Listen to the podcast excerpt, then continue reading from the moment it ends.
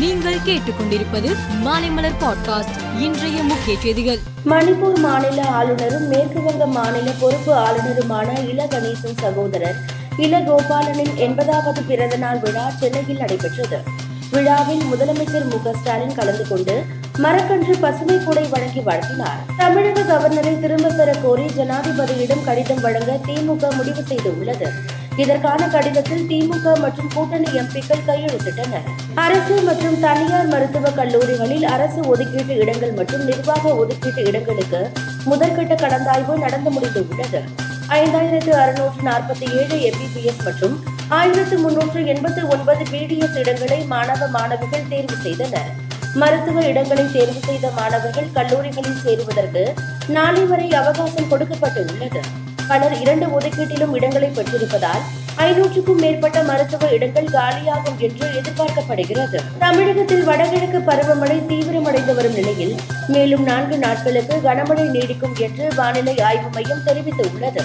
அடுத்த இருபத்தி நான்கு மணி நேரங்களில் டெல்டா மாவட்டங்கள் புதுச்சேரியில் கன முதல் மிக கனமழைக்கு வாய்ப்பு உள்ளது என்றும் வானிலை ஆய்வு மையம் கூறியுள்ளது. உலக சந்தையில் கச்சா எண்ணெயின் விலை தொடர்ந்து குறைந்து வரும் நிலையில் இந்தியாவில் பெட்ரோல் டீசல் உள்ளிட்ட எரிபொருட்களின் விலைகளை குறைக்க எண்ணெய் நிறுவனங்கள் மறுத்து வருவதாக பாமக நிறுவனர் டாக்டர் ராமதாஸ் குற்றம் சாட்டியுள்ளார். மேலும் விலைவாசி உயர்வால் மக்கள் கடுமையாக அவதிப்பட்டு வரும் நிலையில் பெட்ரோல் டீசல் சமையல் எரிவாயு ஆகியவற்றின் விலையை எண்ணெய் நிறுவனங்கள் குறைக்க வேண்டும் என கோரிக்கை விடுத்துள்ளார்.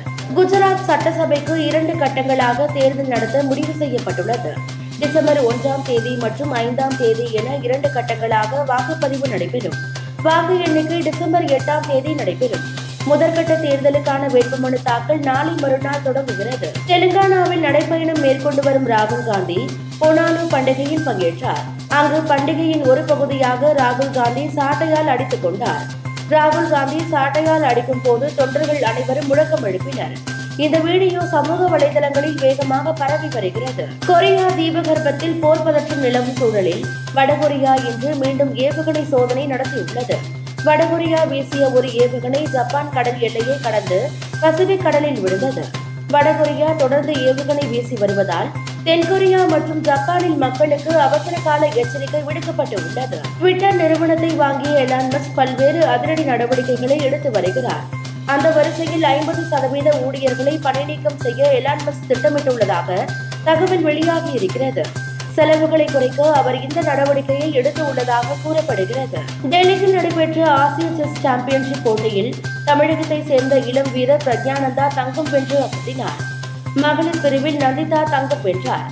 இதன் மூலம் இருவரும் உலக கோப்பையில் விளையாட தகுதி பெற்று உள்ளனர் மேலும் செய்திகளுக்கு மாலை மலர் பாட்காஸ்டை பாருங்கள்.